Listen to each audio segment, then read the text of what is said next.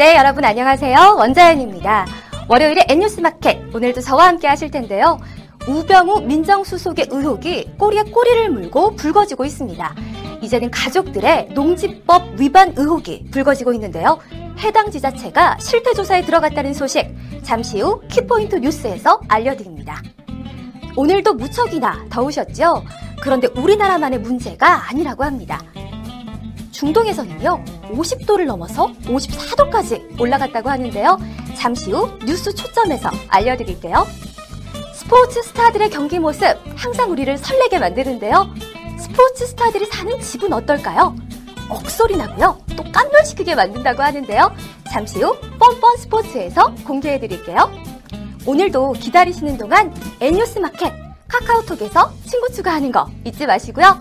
여러분의 문자 그리고 카카오톡 받고 있으니까요. 많은 참여 부탁드릴게요. 오늘도 함께 만들어가는 뉴스 N뉴스 마켓 지금 바로 출발합니다.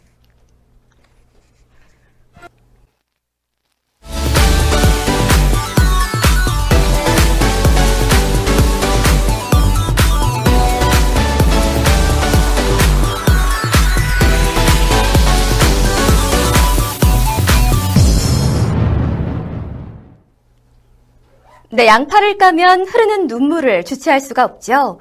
그래서인지 정말 눈물이 멈추질 않습니다. 우병우 청와대 민정수석과 관련된 의혹이 꼬리에 꼬리를 물고 양파 껍질 벗기듯이 계속해서 불거지고 있기 때문인데요. 이번에도 부동산 문제입니다.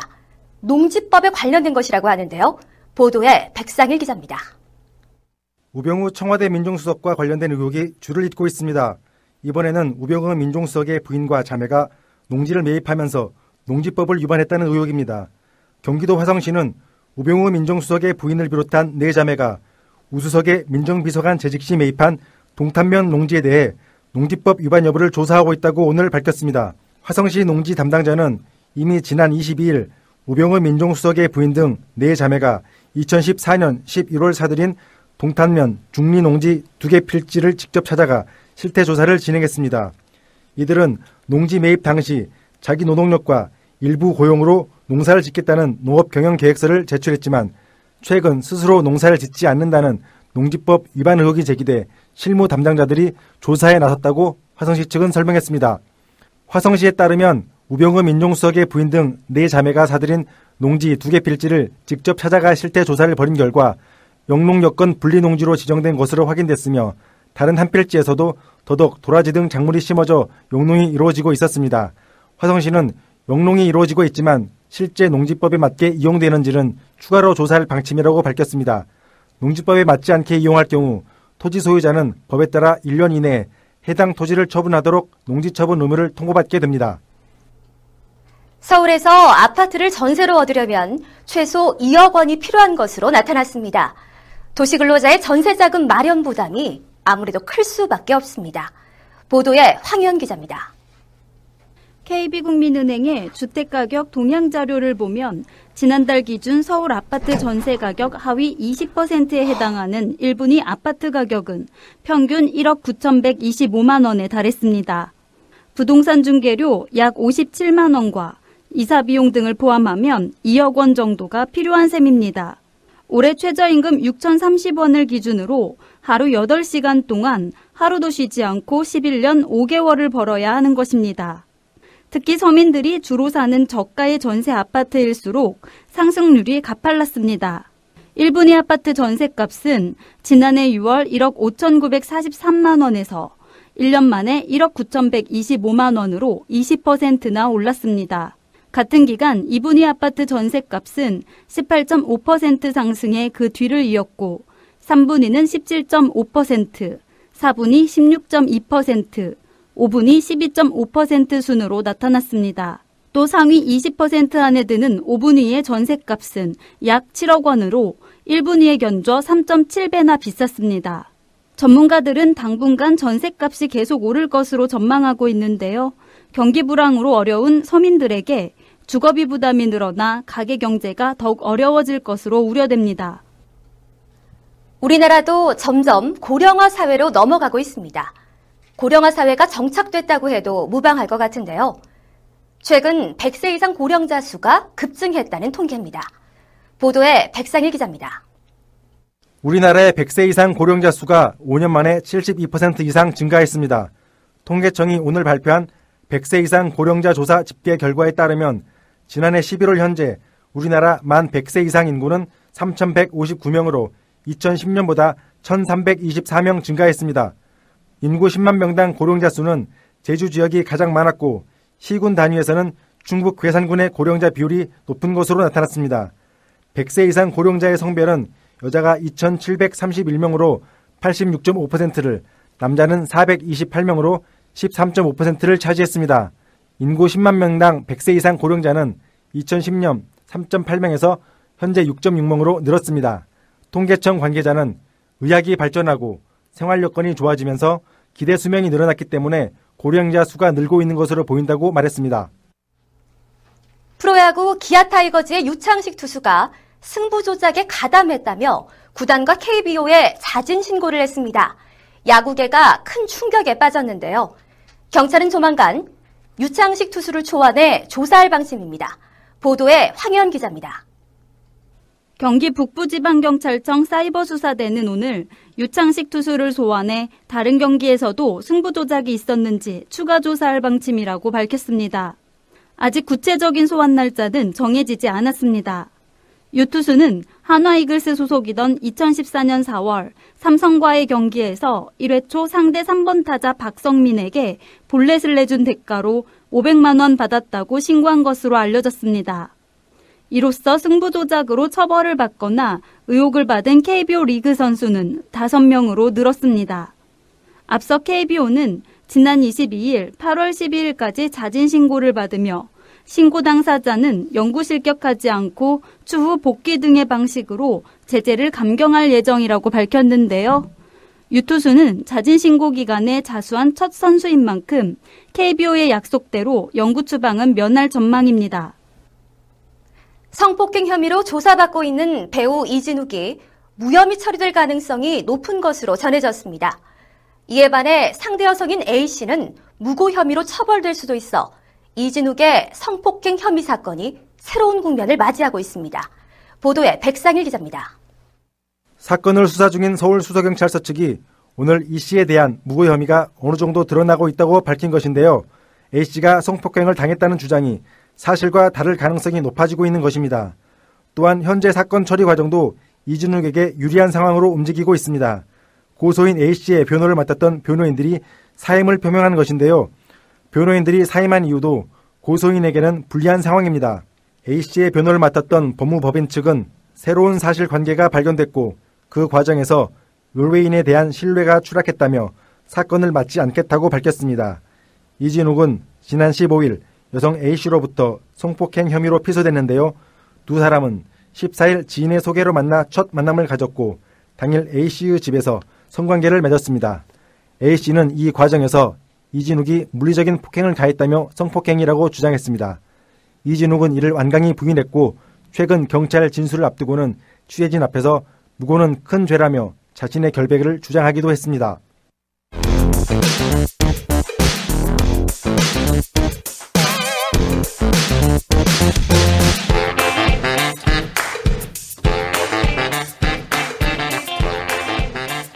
참 많이들 더우시죠? 여름이라 더운 건 당연하지만 예년보다도 부쩍 기온이 올라가면서 참 많이들 괴로워하시고 계십니다. 그만큼 더 덥다는 얘긴데요. 그게 우리나라만의 문제가 아니었습니다. 전 지구적으로 기온이 상승하면서 갖가지 문제들이 야기되고 있는데요. 뉴욕타임스는 지난 금요일에 열돔이 다가오고 있다. 도면상은 나쁜 것이다. 라는 기사를 내보내기도 했습니다. 지구가 왜 이렇게 더워지고 있는지 어디까지 기온이 올라갈 건지 백상일 기자가 알아봤습니다. 우리나라는 물론 미국도 요즘 높은 기온 때문에 고생을 많이 하는 것 같습니다. 고온 현상은 최근에 국한된 문제는 아닌데요. 미국에서는 USA를 United Sweats of America라고 불러야 하는 것 아니냐는 얘기도 나오고 있을 정도입니다.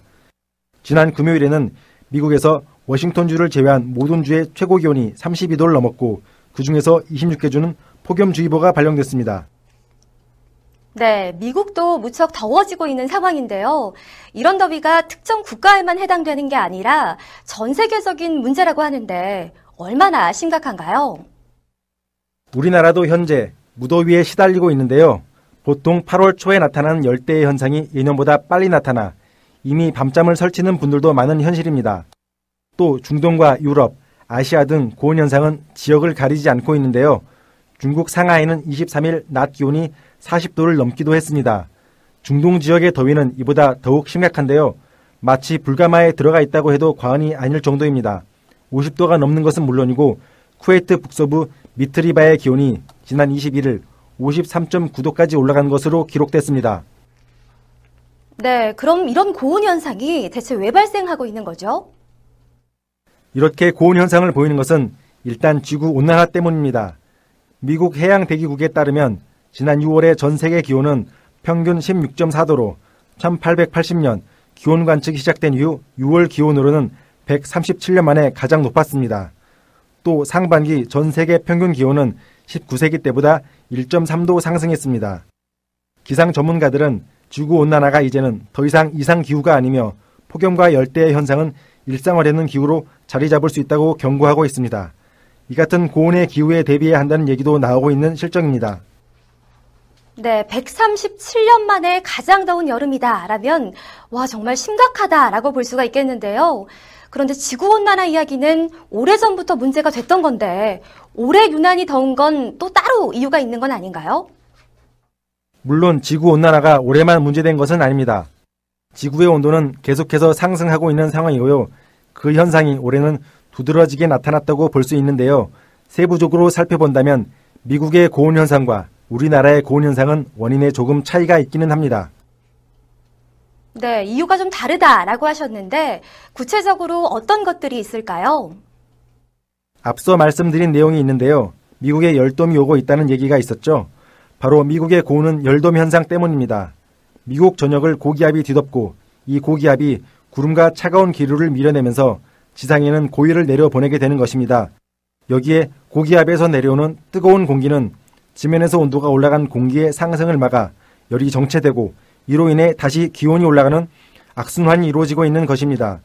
이러한 열기가 마치 돔처럼 미국을 감싸고 있는 것이죠. 네, 열돔. 마치 불가마 속에 들어가 있는 것과 비슷하다라고 보면 되겠네요. 그리고 또 영향을 주는 것이 있는데 멕시코만의 높은 해수 온도도 영향을 미치고 있습니다. 온도가 올라간 멕시코만의 해수에 습도까지 더해져서 더욱 짜증스러운 여름을 만들어내는 것입니다. 미국도 밤까지 더운 열대 현상이 나타나고 있습니다. 또 세계 기상기구는 올 여름은 가장 더운 해가 될 것이라고 예상하기도 했는데요. 우리나라도 물론 여기에 해당됩니다. 네, 앞으로 더 더워질 수가 있다라고 말씀하시니까 진짜 아찔한데요. 우리나라는 왜 이렇게 더워지고 있나요? 요즘 우리나라가 고온에 시달리는 것은 바로 동해 쪽에 오호크츠의 고기압이 버티고 있기 때문입니다. 또 오호츠크의 고기압이 자리 잡은 동쪽에도 베링해와 캄차카 반도 주변에 거대한 고기압이 자리 잡아 공기 흐름이 원활하지 않고 폭염이 이어진다는 것입니다.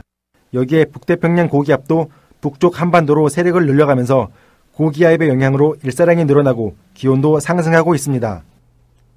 네, 정말 연일 숨막힐 정도로 더운 날씨가 이어지고 있는데요.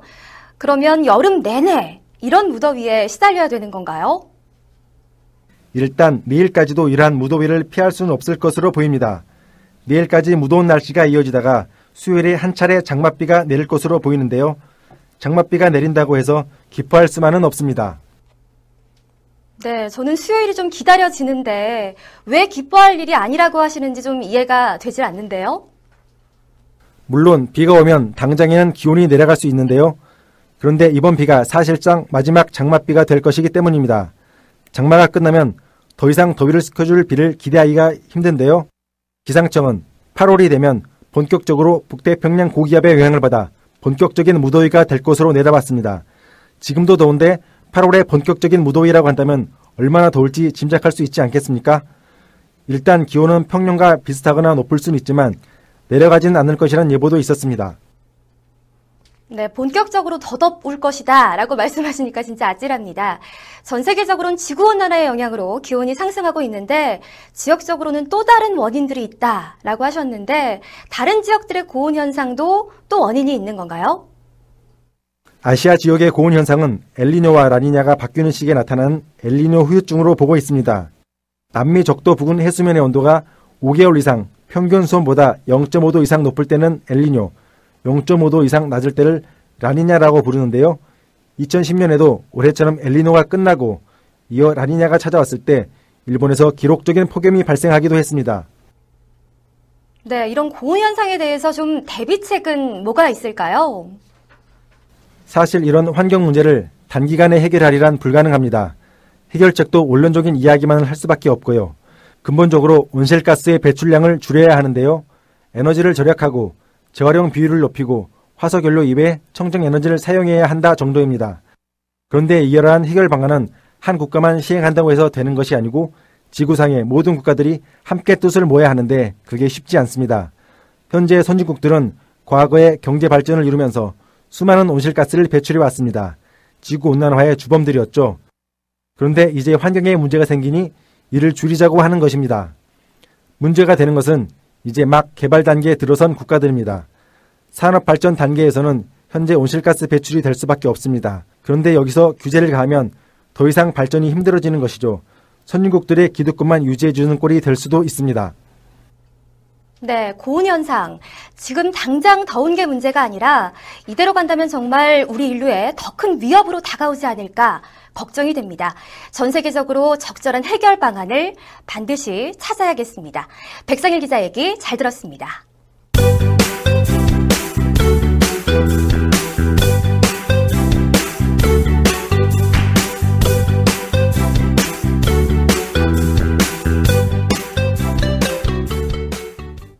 네, 여러분, 세계적인 축구 스타들. 과연 어떤 집에서 살지 무척이나 궁금하시죠? 최근 외신에서는 세계적인 축구 선수 호날두와 메시 등의 선수들의 초화저택 모습을 공개를 했습니다. 어마어마한 연봉을 받는 이 축구 선수들의 집은 그 명성대로 입이 떡 벌어질 만큼 무척이나 화려했는데요. 오늘 뻔뻔 스포츠에서는 평범한 사람은 평생 꿈도 못 꿀 만큼 아주 비싼 축구 선수들의 집을 세세히 들여다보도록 하겠습니다. 황혜영 기자, 먼저 크리스티아노 호날두 얼마 전에 비기어를 들어 올렸는데 자신이 살고 있는 마드리드의 대저택을 공개를 했다죠? 네, 호날두는 본인이 가이드가 되어 집을 직접 공개해 눈길을 끌었습니다. 호날두의 집은 침실 7개와 화장실 8개가 있는 242평의 단층 건물입니다.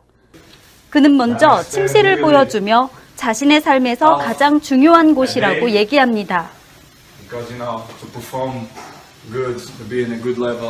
이어 주방과 식당을 보여주며 내게 두 번째로 소중한 공간이다. 집에서 밥을 먹을 때면 점심과 저녁을 즐기는 곳이라고 말했습니다.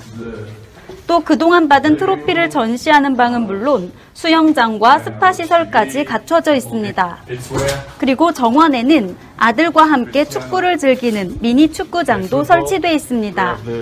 호날두의 저택은 83억 원에 달하는 것으로 전해졌습니다. 네. 제가 스포츠 스타 중에 가장 좋아하는 선수가 바로 호날두 선수인데요. 정말 의리의리한 멋진 집, 그리고 멋진 선수의 모습, 무척이나 반갑네요. 또 세계 최고의 축구 선수를 꼽으라면 역시 메시 선수를 빼놓을 수가 없는데 키가 자라지 않는 희귀병을 극복하고 축구의 신이다라는 타이틀을 얻었기 때문이죠. 그런데 지난 6월 국가대표 은퇴를 선언하고 또 다음 달에 복귀전까지 치른다는 소식이 잇따라 들리면서 축구 팬들이 요즘 주목을 하고 있죠. 현재 바르셀로나의 카스텔 데펠스에 있는 자택에서 머물고 있다고 하는데 그의 집은 어떨지 궁금한데요. 네, 메시도 약 80억짜리 집에서 초호화 생활을 즐기고 있습니다. 그의 집은 축구공 모양을 형상화한 것이 특징인데요. 하늘에서 내려보면 정원과 수영장이 합쳐져 축구장을 연상케 합니다. 재밌는 것은 저택 전체 구조를 살펴보면 숫자 10이 되어 그의 등번호가 된다는 점입니다. 메시의 축구 사랑과 세계 최고에 대한 자부심을 단적으로 느낄 수 있습니다. 또 건물 지붕 위엔 이길 극자를 새겨놓은 점도 눈에 띕니다. 네, 메시의 축구 사랑 역시 국가대표에 돌아올 수밖에 없겠다라는 생각이 드네요. 그리고 미남 축구 스타 하면 또 떠오르는 분들이 있죠. 바로 데이비드 베컴과 히카르도 카카인데요. 사실 이분들의 팬이기도 해서 이분들의 집은 또 어떨까 무척이나 궁금해하시는 분들이 참 많을 것 같습니다. 네, 그들을 연모하는 여성 팬들이 워낙 많아 빼놓지 않고 준비했습니다. 함께 보시죠. 먼저 카카는 한화 약 34억짜리 집에서 생활하고 있습니다. 마드리드에 위치해 있는데요. 자신의 집에 다른 동료들을 자주 불러 돈독한 우정을 다진다고 합니다. 또 꽃미남 축구 스타 베컴은 한화 약 227억짜리 집에서 가족과 호화로운 생활 중입니다. 베컴의 집에는 동화 속 궁전에 나올 법한 아름다운 정원이 펼쳐져 있습니다.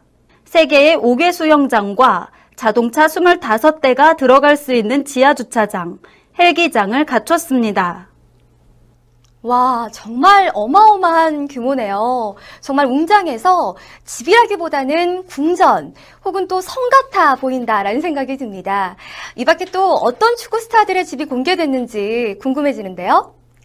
4명의 축구 스타들의 집을 더 보여드리도록 하겠습니다. 코트디부아르의 최고의 선수 디디에 드로그바는 한화 약 159억을 호가하는 집에서 살고 있습니다. 하얀색 벽돌로 지어진 그의 집도 마치 궁전 같은데요. 안에는 7개의 침실과 트로피룸 등이 있다고 합니다. 영국 축구팀 첼시의 주장 존 테리의 집에는 무려 10개의 침실이 있습니다. 테리의 집은 약 80억 정도에 살 수 있는데 집안에는 거대한 지하 수족관과 전용 극장 등이 있습니다. 또 영국의 축구 스타 웨인 루니는 한화 약 204억짜리 집을 소유하고 있습니다. 루니의 집에는 거대한 수영장, 개인 극장 등이 있습니다. 마지막으로 이탈리아 국가대표 공격수로 활약한 마리오 발로텔리의 집입니다. 지금껏 보여드린 축구 스타들의 집에 비하면 아기자기한 느낌이 드는데요. 실내에는 수영장, 체육관, 영화관 등 여러 가지를 갖췄습니다. 발로텔리 집 시세는 한화 약 56억 정도로 알려지고 있습니다. 네, 얼마 전에 유로 2016에서 만나봤던 축구 선수들의 그 멋진 플레이가 아니라 이제는 집을 만나보셨는데 여러분 어떻게 보셨나요?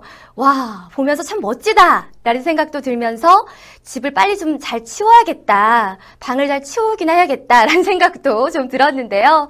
여러분도 여러분의 멋진 집을 위해서 내일부터 또 열심히 고고해야겠죠? 황현 기자 얘기 잘 들었고요. 오늘의 뻔뻔 스포츠는 여기서 마치도록 하겠습니다.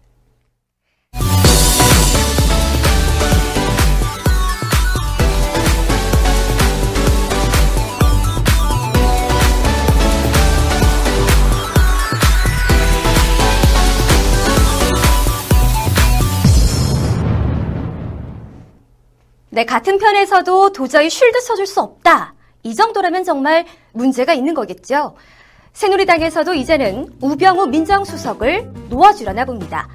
사퇴를 종용하진 않지만 스스로 좀 물러나 주길 바라는 눈치인데요. 의혹이 화수분처럼 쏟아지고 있는 우병우 수석. 외부의 의혹 제기에도 굴하지 않는 게 참 소신이 아니죠. 마지막 명예는 좀 지키고 싶다면 이제 결단은 한 가지가 아닐까요?